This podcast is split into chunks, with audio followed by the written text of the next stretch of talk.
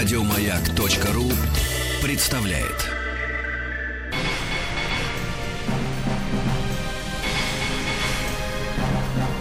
Собрание слов с Игорем Ружейниковым.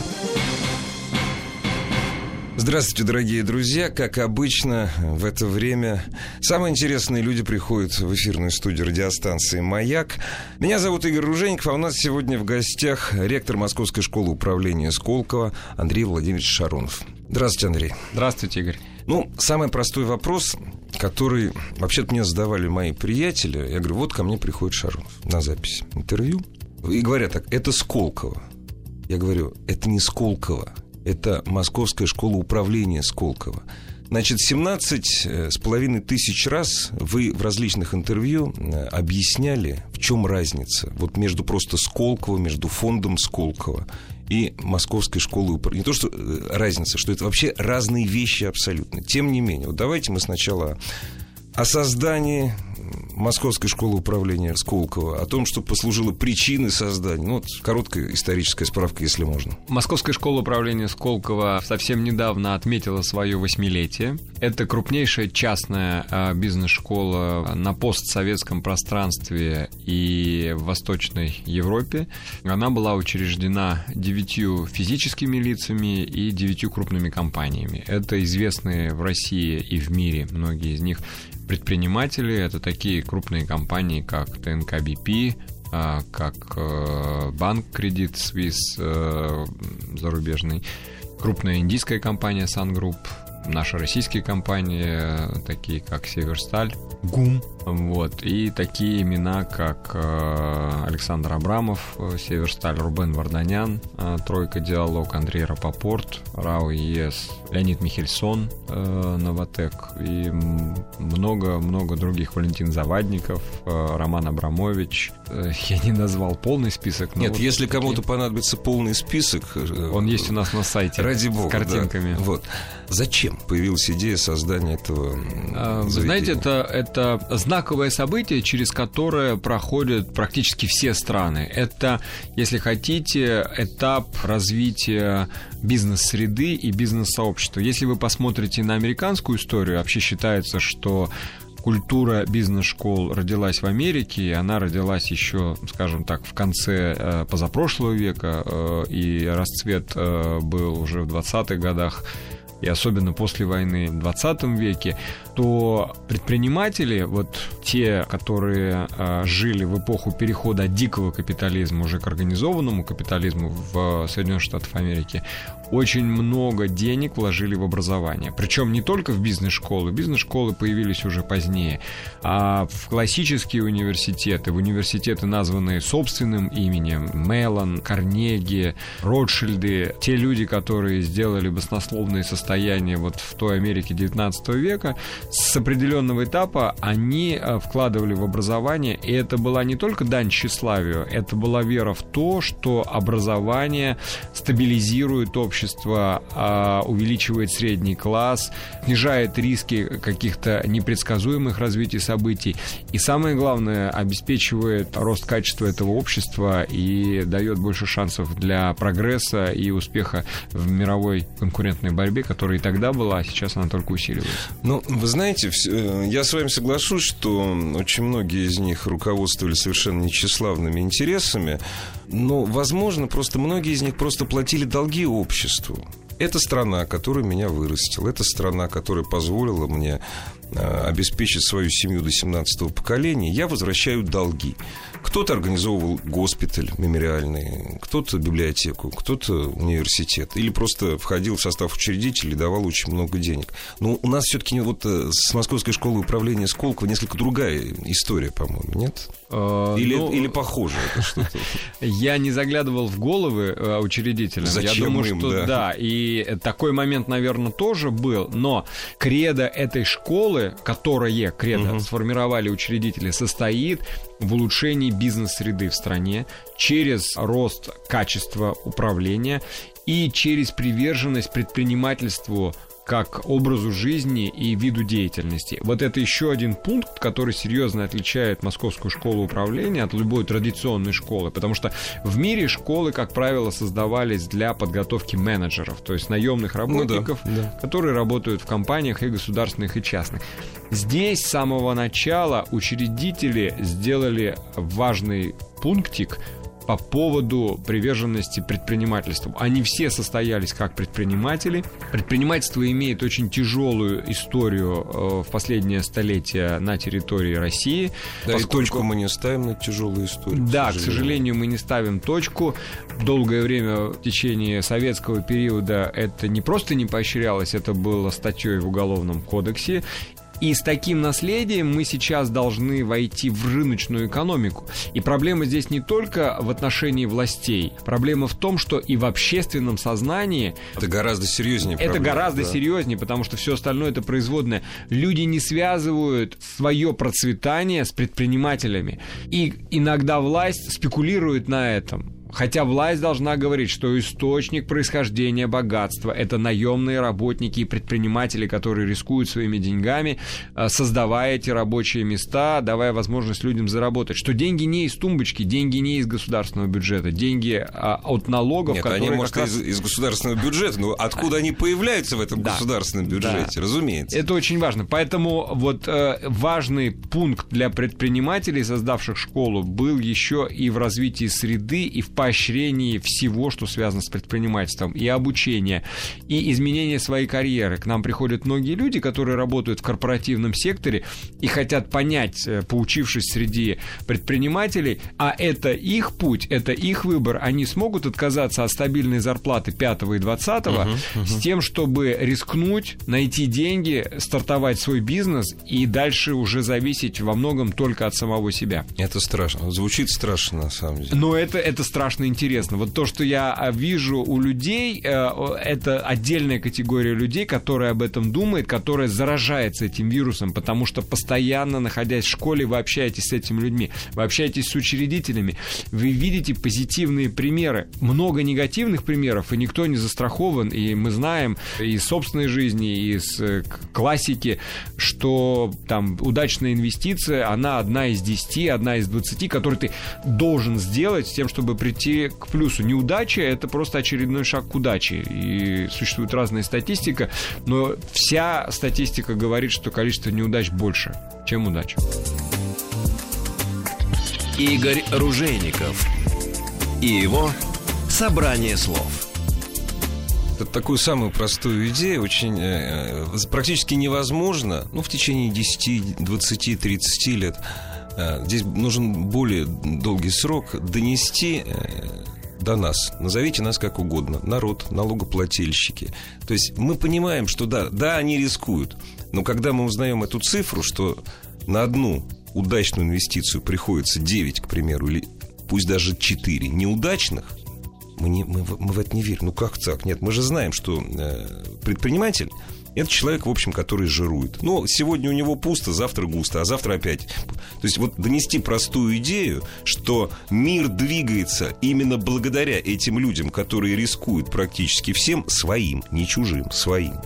Вот уже климат изменится. Конечно. Вот, климат восприятия бизнеса, климат восприятия предпринимателя. Да, и поэтому я живу как раз в среде, которая постоянно этим занимается. И это не теория, это постоянное общение с людьми, которые являются носителями и истории успеха, и истории неуспеха. И я физически, общаясь с этими людьми, понимаю, что вот пословица «за одного битого 2 небитых дают», она очень правильная. Тут это, кстати, даже больше соотношение другое. Даже. Да, и вот смотрите, очень важно, что, если хотите, как следствие, а может быть, это одна из причин, в нашей традиции, в русской или в российской традиции, несколько неправильное отношение к неудачам. Да? И мы не единственная страна, которая имеет такую философию, но она тоже неправильная, она мешает людям верить в возможность реализации собственной судьбы в предпринимательстве. Неудача — это клеймо. Да, и у нас очень часто неудачника воспринимают как лузера. Да? Ты не смог, ты не крутой. Вот. А, например, в американской культуре, сейчас не модно об этом говорить, но это одна из самых сильных именно предпринимательств. предпринимательских культур, и устойчивость экономики американской во многом определяется развитостью именно экономических рыночных институтов, которые очень быстро возобновляют рост после кризиса. В кризис все попадают. Важно, насколько быстро ты из него выходишь. У них другое отношение к неудачам. Ты не лузер. Что они говорят? Они говорят, не страшно, что ты попал в кризис, что ты потерпел неудачу в своей инвестиции. Важно, чтобы ты понял это как можно раньше, чтобы минимизировать потери и опять встать на ноги и пойти в следующую историю. Ну, да. Поэтому зрелость определяется не количеством неудач. Чем ты старше и опытнее, тем больше неудач у тебя будет. А тем периодом, когда ты признал эту неудачу, списал эту инвестицию и пошел в новую историю. И вот как раз такой подход — это тоже одно из правил, одна из идей, которую мы стараемся нести на флаге школы. Вы знаете, я сейчас страшную вещь скажу. Признал неудачу, не только себе признался в этой неудаче, но признал эту неудачу публично, что для нас уж совсем не свойственно. Это так. Игорь Ружейников и его «Собрание слов». А есть вот какие-нибудь прописанные, хотя, я думаю, вряд ли, но тем не менее, вот прописанные принципы вот Московской школы управления Сколково? Ну, если говорить о миссии, то у нас есть такой красивый слоган, которому мы стараемся следовать: делать успешных еще более успешными. То есть, если вдуматься в эту фразу, то мы достаточно селективны по отношению к людям, которые приходят в школу. Мы не про социальное обеспечение, мы не собес с точки зрения того, чтобы вот поддерживать людей, которые в тяжелом положении. Не потому, что это плохо, потому что мы про развитие. Нет, у вас другая задача, другая задача, да, другая миссия. И мы пытаемся найти людей, которые выделяются своими идеями, своим поведением, своей жаждой каких-то изменений. Мы хотим стать точкой притяжения вот таких небезразличных, шумных, непохожих людей, которые приходят к нам. Да, это означает, что у нас есть много городских сумасшедших, которые приходят. Но это не без этого, это везде. Но да, и среди них есть люди, которые попали в эту категорию именно в силу неординарности задач, которые они перед собой ставят. Мне очень нравится высказывание Эйнштейна, я его привожу часто там на встречах с начинающими предпринимателями, с людьми, которые изучают лидерство. Если ваша идея не кажется сумасшедшей, у нее нет никаких шансов. Это фраза, которая приписывается Эйнштейну, и она говорит о масштабе, с которым человек подходит. То есть радикальность, желание перевернуть мир — это признак предпринимательской культуры тоже. Причем это не отменяет эволюционирование. Нет. Опять же, без этого предприниматели... Нет, потому что перевернуть мир... Мы же, понимаете, в России, когда мы говорим перевернуть мир, мы же сразу что себе представляем? Мы про революцию. Мы не про революцию, да, мы про эволюцию. Но на самом деле природа так устроила, что таких людей единицы процентов, если не меньше. Но важно создавать для них условия. И государство этим занимается, и частный бизнес в том числе озаботился. И то, что мы имеем в виде школы, это как раз оценка бизнесом ситуации и необходимости специальных институтов. Дорогие друзья, мы продолжим разговор с ректором Московской школы управления Сколково Андреем Владимировичем Шароновым через буквально 20 секунд. Игорь Ружейников и его «Собрание слов». Продолжаем разговор с ректором Московской школы управления Сколково Андреем Шароновым. Теперь самое главное. Мы живем в России. У нас в России очень много особенностей. У нас в России есть очень много форм собственности. Скажите, пожалуйста, Андрей, человек, который получил то самое дополнительное образование, и я даже не побоюсь, бизнес-воспитание в вашей школе. Он гораст после этого работает с любой формой собственностью, грубо говоря. Он способен заниматься бизнесом на вольных хлебах или эффективно, кроме всего прочего, работать на государство. Все зависит от человека, от его желания. Есть люди, которых как магнитом тянет поуправлять чем-нибудь государственным.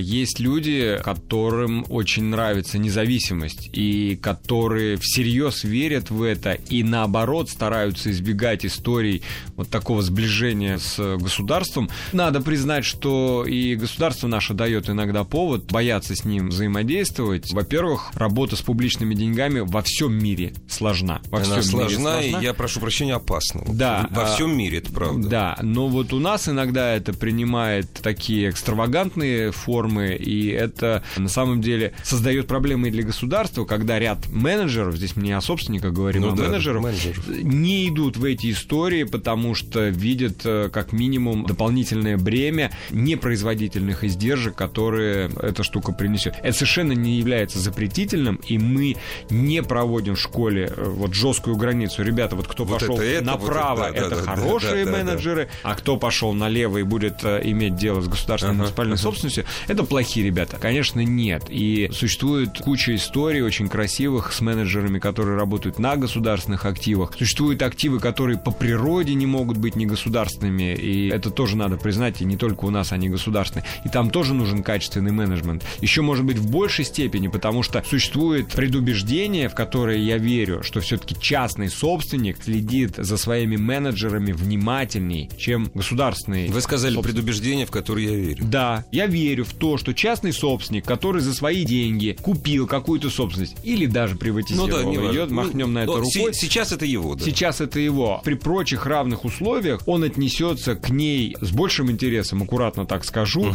чем наемный государственный чиновник, который приставлен смотреть за этой собственностью. Во-первых, этой собственности государственной огромное количество, да, и среднестатистический частный собственник имеет под своим влиянием, контролем и владением, честно, меньше объема, у него физически больше времени и желание, это человеческая природа, это мое, следить за ней и в том числе надлежащим образом спрашивать с частного собственника. Вот у меня есть история, я немножко скачу, но она очень интересная. Я вхожу в советы директоров нескольких компаний, и я вхожу в советы директоров компаний с государственным участием, в том числе со 100%. И в частной, 100% компании я выполняю тоже функции члена совета директоров. Но это разительное отличие, как собственники, которые вместе со мной входят в советы директоров, я там независимый директор, совет директоров частной компании, общаются с менеджером. Это очень жесткий, пристальный разговор. Это очень такой неприятный для менеджера, я не хочу сказать допрос, но распрос по поводу структуры издержек. То есть это вы говорите работа о том, с пристрастием. Именно собственники как так общаются. Да, или представители собственников, неважно. Собственники. Да. Это собственники. И я такого никогда не видел в государственных компаниях. Никогда никакой ни чиновник, ни независимый директор не вел так себя жестко, последовательно, с такой глубиной погружения в тему, как собственник, который является членом совета директоров в частной компании. Для меня это урок. Для меня, хотя я уже много, там, больше 10 лет вхожу в советы директоров разных компаний, вот этот уровень отношений с менеджментом и глубина погружения, они вызывают уважение. Поэтому все-таки я считаю, что частный собственник лучше присматривает за своим имуществом. Игорь Ружейников и его «Собрание слов». Маленький вопрос, действительно маленький. Вот скажите, я прав или нет, что, в общем, это беда не России, это общемировая. Просто у нас проявляется, может быть, серьезнее, ввиду того, что государственной собственности слишком много. Что вы имеете в виду беда? Что за государственной собственностью представители собственника смотрят не так хорошо и спрашивают с менеджмента не так хорошо, как то же самое происходит в частных компаниях. Ну, вы знаете, есть государства, которые любят этот жанр, и много государственной собственности. Ну, Франция, например, Есть государства, которые, наоборот, стремятся ее минимизировать, Америка и Великобритания. Такая проблема существует, да, когда вы все-таки присматриваете не за своим, у вас другие стимулы. Но придумываются институты, которые минимизируют или снижают, не минимизируют, но снижают такие риски. Например, независимые директора, которые дорожат репутацией, и многие страны, в том числе в России, есть замечательные компании с государственным участием и с хорошим уровнем корпоративного управления. Мы видим, что инвесторы голосуют ногами. Они идут в государственную компанию, в том числе потому, что им нравится качество государственного корпоративного управления в этой компании. В данной компании, да. А вот в эту не идут. Вот это оценено совсем плохо, если смотреть по multiples, по сравнению с аналогами, и российскими, тем более зарубежными. Значит, здесь есть какие-то риски, в том числе, возможно, связанные с характером управления этим предприятием. А можно ли считать, что своим слушателям вы советуете идти в частный бизнес или нет? Или вы остаетесь в стороне от таких советов? Мы стараемся избегать выдачи советов. Вообще, мы родились все в стране советов, да, бесплатных.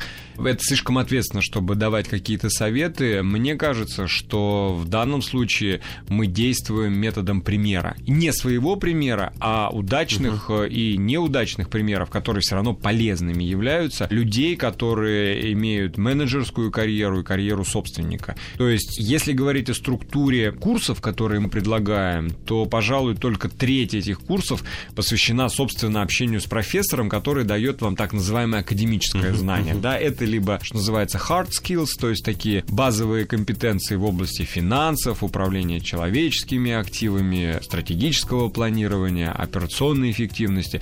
Это soft skills, то есть это мягкие компетенции, связанные с умением общаться, умением переговаривать, знанием психологии людей. А другая треть — это общение с так называемыми практиками. Это люди, которые достигли каких-то успехов, либо столкнулись с неудачами и смогли это пережить, сделать из этого выводы и вернуться опять. Мы их называем профессоры практики, либо просто действующие менеджеры и предприниматели. И еще треть — это работа с модераторами, с тренерами, которые организуют проектную работу. Знания сами по себе не могут являться конечным результатом обучения. Конечным результатом обучения должен быть проект, то есть твое собственное применение, твое собственное применение этих знаний, решение, которое ты можешь либо для себя сделать, либо для компании, которая тебя направила, либо это какой-то обобщенный кейс, может быть, в большей степени учебный. Но очень важно, что это интерактивно и что ты заканчиваешь практическим результатом, а не пересказыванием билетов. Спасибо огромное. Вернемся к нашим вопросам и к вашим ответам, разумеется, к нашему разговору сразу после новостей спорта. Игорь Ружейников и его собрание слов. Дорогие друзья, продолжаем разговор с ректором Московской школы управления Сколково Андреем Владимировичем Шаруновым. Мы живем в очень интересное время. Чем дальше, тем интереснее. У меня, разумеется, как у неспециалиста, нет никаких ни мрачных, ни радужных прогнозов по поводу развития нашей экономики. Разумеется, я не буду задавать идиотских вопросов по поводу того, что вы думаете о цене на нефть через год, валютной корзине. Но вот скажите, пожалуйста, Андрей, школа создавалась 8 лет назад. За эти 8 лет экономика прошла какой-то свой путь. Сейчас, на мой взгляд, поправьте меня, если я не прав, я произнесу абсолютно безопасный термин для себя. Находимся в зоне турбулентности. Вот. То есть ничего не объяснять. Просим пристегнуть ремни безопасности. Да, ну вот и все. У вас меняются программы. Вот не то, что они 5 лет назад. Вот в этом году вот что-то меняется или нет? Или ваши базовые знания, они настолько базовые, что вот такие изменения, которые происходят сейчас в экономике нашей страны, да и, в общем, не только наши, вот, они, то есть, не столь важны для этого образования, которое почти фундаментально для бизнеса? Вы знаете, скорее второе. То есть вот сказать, что мы являемся неким барометром, который быстро чувствует изменения на рынке, это будет неправильным. Хотя тенденции меняются, я об этом могу сказать. Но возвращаясь к истории создания школы, школа официально была заложена и уже начала свою деятельность, пока без здания, в 2006 году. И если вы вспомните, это был пик подъема перед кризисом 2008 года.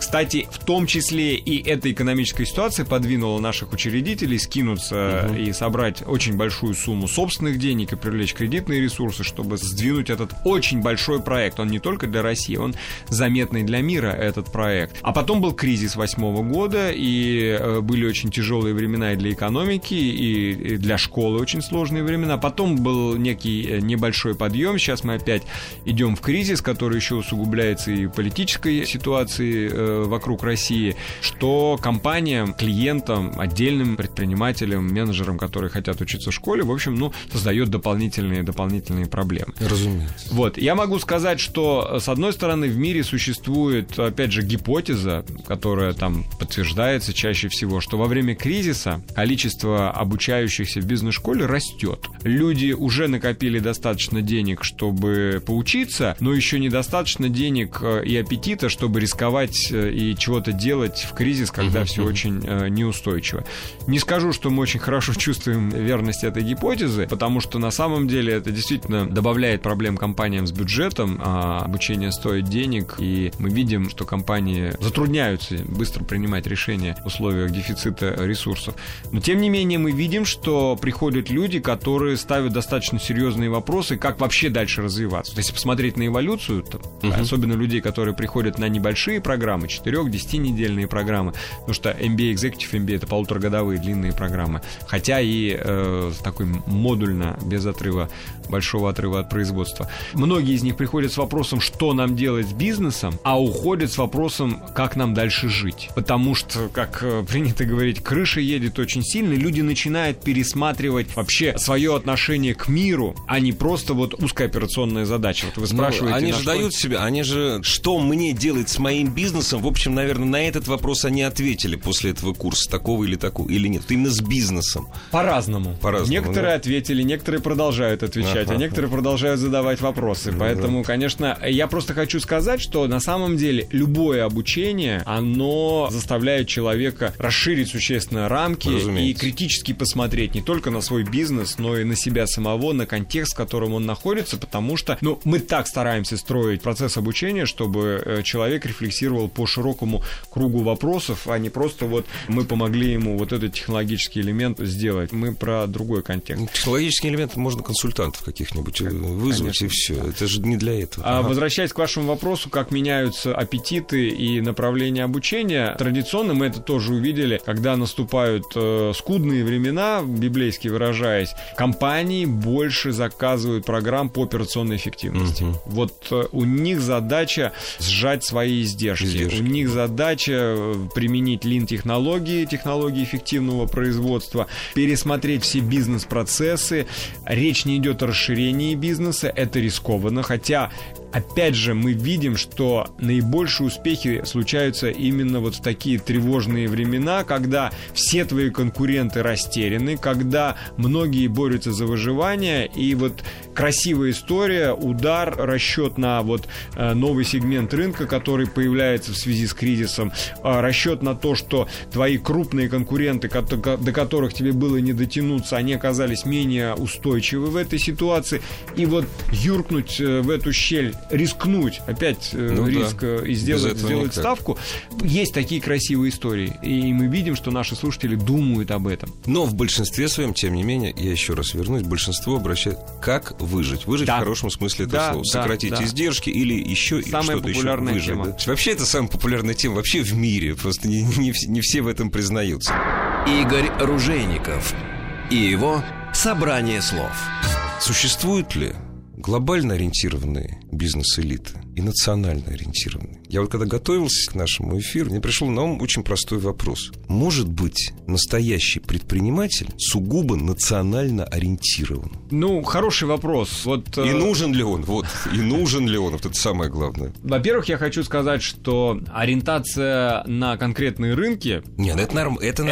Это нормально, это может быть частью стратегии. Конечно. А может быть и частью психологии, менталитета, отсутствия масштаба, полета. Я во время работы в Министерстве экономики очень много общался с Германией, ездил туда и с немецкими предпринимателями, чиновниками в силу каких-то официальных процессов. Что меня поражало, когда бы и где бы я не встречался с немецкими компаниями, а это было основной целью моих поездок, и когда начинался разговор о том, кто вы, что вы, про что вы, они всегда в своих характеристиках своего сегмента, бизнеса, конкурентной среды сравнивали себя с миром. Вот никто не говорил, что в нашей федеральной земле Бранденбург я самый большой. Это никого не интересует. А когда я езжу по российским регионам, вот человек выходит и говорит, я самый большой в нашей области. И для него это стейтмент такой, для него это достижение. Понимаете, вот с одной стороны, это такая болезнь большой страны. У нас достаточно большой внутренний рынок, чтобы расти и жить, и развиваться. Исключительно несмотря... за счет внутреннего потребления. Это как в большом большой стране очень мало людей говорят на иностранных языках, да, просто да. Это не нужно. Да, ты можешь всю жизнь обходиться своим языком, потому что у тебя сотни миллионов говорят на этом языке. А если ты в маленькой стране, ты с рождения должен говорить, потому что вот... На языке там соседей как минимум. Конечно. Да. Поэтому, с одной стороны, это эффект большой страны, привычка ориентироваться, в том числе выходцы из закрытой экономики, а с другой стороны, это отсутствие амбиций, это отсутствие привычек мерить себя с лидерами, а не с соседями. Вот пока мы остаемся в этом менталитете. И, конечно, это, на мой взгляд, сейчас это уже признак класса, когда ты, даже работая на российском рынке, у нас есть такие компании, которые продолжают работать на российском рынке, но они бьют иностранных конкурентов, которые на этот же рынок приходят и являются частью глобальных компаний. Это тоже нормальная стратегия, что у тебя еще нет сил выйти на зарубежные рынки, но твой перформанс, твои результаты сопоставимы с лидерами вот здесь, в этом же месте, где эта глобальная компания продает свои товары или реализует свои услуги. Это тоже очень важно, это мостик к тому, чтобы следующим шагом они вышли уже и конкурировали на их рынках, потому что здесь они научились бить эти компании. Это не доминирующее поведение, не куча примеров таких, но уже есть такие компании, и это такая позитивная новость. Я так понял, что, вот исходя из того, что вы сказали, Андрей, что не может быть успешное развитие бизнеса в дальней перспективе, если ты не рассчитываешь на то, что ты будешь бороться там, с королями там, данного рынка. Если ты не рассчитываешь на захват большого сегмента рынка, который сосредоточен вне твоей страны, да? Примерно так, да? Ну, знаете, в 99% или там, в 95% случаев это означает, что ты просто рационально оцениваешь свои возможности и качество твоего товара, и ты понимаешь, что ты с ним никуда за пределы этого рынка выйти не можешь. Вот. Но это уже хорошо. Если ты оценишь, если ты понимаешь это. Да, но если ты это констатируешь, это нормально. Но если ты соглашаешься всю жизнь жить в этой ситуации, то, скорее всего, следующим шагом ты придешь к правительству и скажешь: а давайте какие-нибудь пошлины введем. Достали уже эти проклятые, значит, капиталисты. Давайте какую-нибудь пошлину введем. А чё они сюда едут с дешевым товаром? То есть это попытка вместо того, чтобы конкурировать по качеству, я оставляю тему там субсидий и так далее. Конечно. Это все более сложно, но тем не менее очень часто бывает такое, что ты начинаешь бороться не с конкурентом, не с параметрами товара или услуги, которые делает конкурент, а с самим конкурентом вот такими административными способами, пытаясь навести какие-то запреты. Проигрывает потребитель, проигрывает экономика, потому что вместо того, чтобы он чертыхаясь сказал: да, я тоже вынужден бороться, я потрачу деньги и сделаю это лучше и дешевле, он спокойно живет, потому что он под протекцией находится, он сумел найти и аргументы, и подходы к decision-мейкерам, и от этого в долгую все проиграли. Игорь Ружейников и его «Собрание слов». Вы затронули вопрос, вы просто привели пример, что вот я не борюсь с конкурентами, я там, к примеру, иду к правительству, выпрашиваю пошлину, но это одна из историй, это, в общем, не столь интересно для, именно для обсуждения, то есть все мы это знаем. Очень часто люди, слабо разбирающиеся в экономике, такие, как я, говорю без тени иронии, говорят, что отсутствие конкуренции нашу экономику губит. Можно ли вообще, правомерно ли задавать вопрос об отсутствии конкуренции на наших внутрироссийских рынках? Правомерно или нет? Есть ли вообще у нас конкуренция? Ну, тут я, что называется, свободное от работы время, еще возглавляю рабочую группу ОСИ по именно развитию конкуренции. Это очень любопытная рабочая группа, где встречаются чиновники, потребители и предприниматели. И как раз по поводу конкуренции. На мой взгляд, конкуренция — это достаточно неприятная вещь, не всегда добросовестная, но фундаментально это, пожалуй, единственный движитель, который с большими, может быть, издержками заставляет как-то двигаться вперед, заставляет отказываться от удобного состояния, от комфорта, переходить в рискованную зону, создавать новые сущности и давать новые качества. Поэтому и это не самая сильная сторона нашей культуры, нашей традиции, нашего государственного управления. И это серьезнейший вызов. Есть некие фундаментальные вещи, том числе в общественном сознании, которые не дружественны конкуренции. Еще раз повторяю, потому что это болезненный процесс. Один предприниматель со смехом мне рассказывал, как в течение одного дня дважды попал к губернатору. С утра его чествовали за то, что он там открыл новое производство, все, что можно, автоматизировал, показал совершенно другую выработку и доходы. А после обеда его вызвали на комиссию по труду, потому что он уволил людей, которые ему стали не нужно. И ему сказали, что вот ты тут нам, значит, социальное благополучие не порть, старик, если проблем не хочешь. Вот, пожалуйста, думай. И это противоречивая ситуация. Конечно, государство обязано заботиться о занятости, но это должен быть более сложный, хитрый, если хотите, путь. Государство не должно вывешивать все это на самого предпринимателя, обзывая это по ошибке социальной ответственностью. Оно должно создавать возможность для переподготовки тех людей, которые он обязан уволить, иначе никаких инноваций не будет. О специфике ведения бизнеса в России у нас на это осталось, к сожалению, 6-7 минут. Поговорим сразу после небольшой паузы. Игорь Ружейников и его «Собрание слов». Ректор Московской школы управления «Сколково» Андрей Владимирович Шаронов сегодня у нас в гостях. Вот мы коснулись некоторых аспектов специфики ведения бизнеса в России. А теперь к аспектам преподавания вот этих основ бизнеса. Человек, который получает ваше образование, ведь наверняка же он может применить эти знания не только в России, не только в Индии, и не только там, ну, там в России, в странах БРИКС. Наверное же, где угодно, или я ошибаюсь? Нет, ну вот чего мы меньше всего хотим, это давать какое-то местечковое знания. Вот. Хотя вместе с этим могу сказать, что мы себя позиционируем как международная школа с фокусом на постсоветское пространство. Но было бы странно, если бы так не было. Мы претендуем на то, что мы лучше других, в том числе первоклассных лидеров этого бизнес-образования, там, Гарварда, Йеля, Лондонской бизнес-школы, АМД, INSEAD, Сингапура, Гонконга, знаем, что происходит здесь, знаем, как вести бизнес здесь. И об этом говорят не профессора, а те люди, которые ведут бизнес здесь. Да, и это отдельная история, это не про академические знания. Наш расчет такой, что если вы хотите получить чистое бизнес-образование с упором вот на академическую составляющую, наверное, есть масса более комфортных мест, чем деревня Сколково, где мы находимся, чтобы это сделать. Но если вы видите свои бизнес-перспективы в этом пространстве, тогда вы не найдете лучшего места, чем школа управления Сколково. Это наша миссия. Подчеркните, я прошу прощения, что перебиваю. Россия и постсоветское пространство. Да, Россия, постсоветское пространство. Более того, мы позиционируем себя как школа про БРИКС. То есть мы говорим о развивающихся рынках, и у нас есть партнерские отношения со школами и исследовательскими структурами в Китае, Индии, Южной Африке и Бразилии.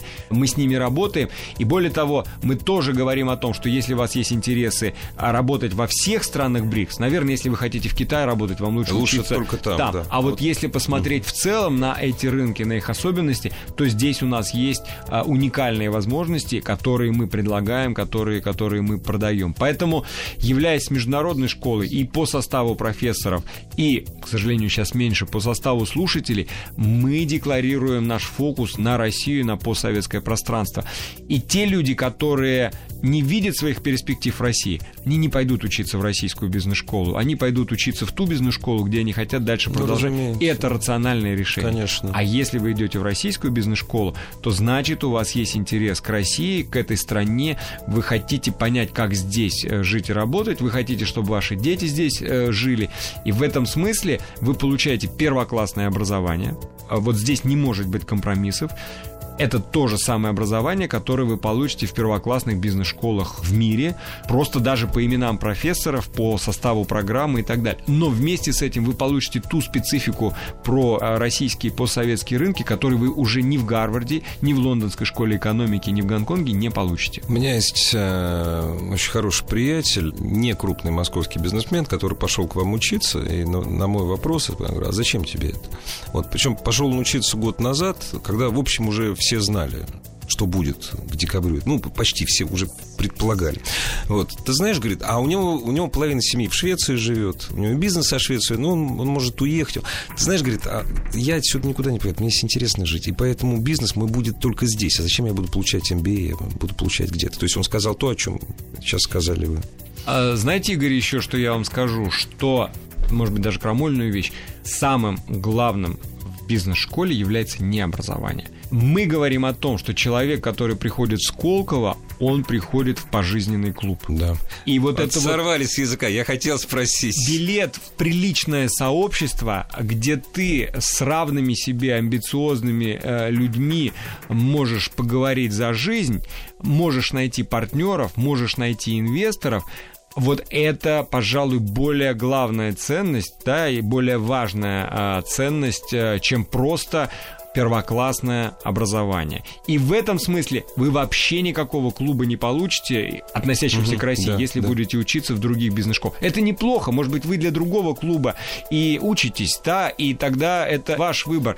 Но если вы хотите клуб здесь, то тогда вы наш клиент. Андрей, вы знаете, я далек от слов «на вас уповаем». Вот. На самом деле я все жду, когда же первые лица государства скажут, что кроме как частному бизнесу, мелкому, среднему, крупному, Россию на лидирующей позиции в мире, а самое главное, на процветание народа, выводить некому. То, чем вы занимаетесь, заслуживает мало того самого пристального рассмотрения с интересом, заслуживает самого большого уважения и слов благодарности.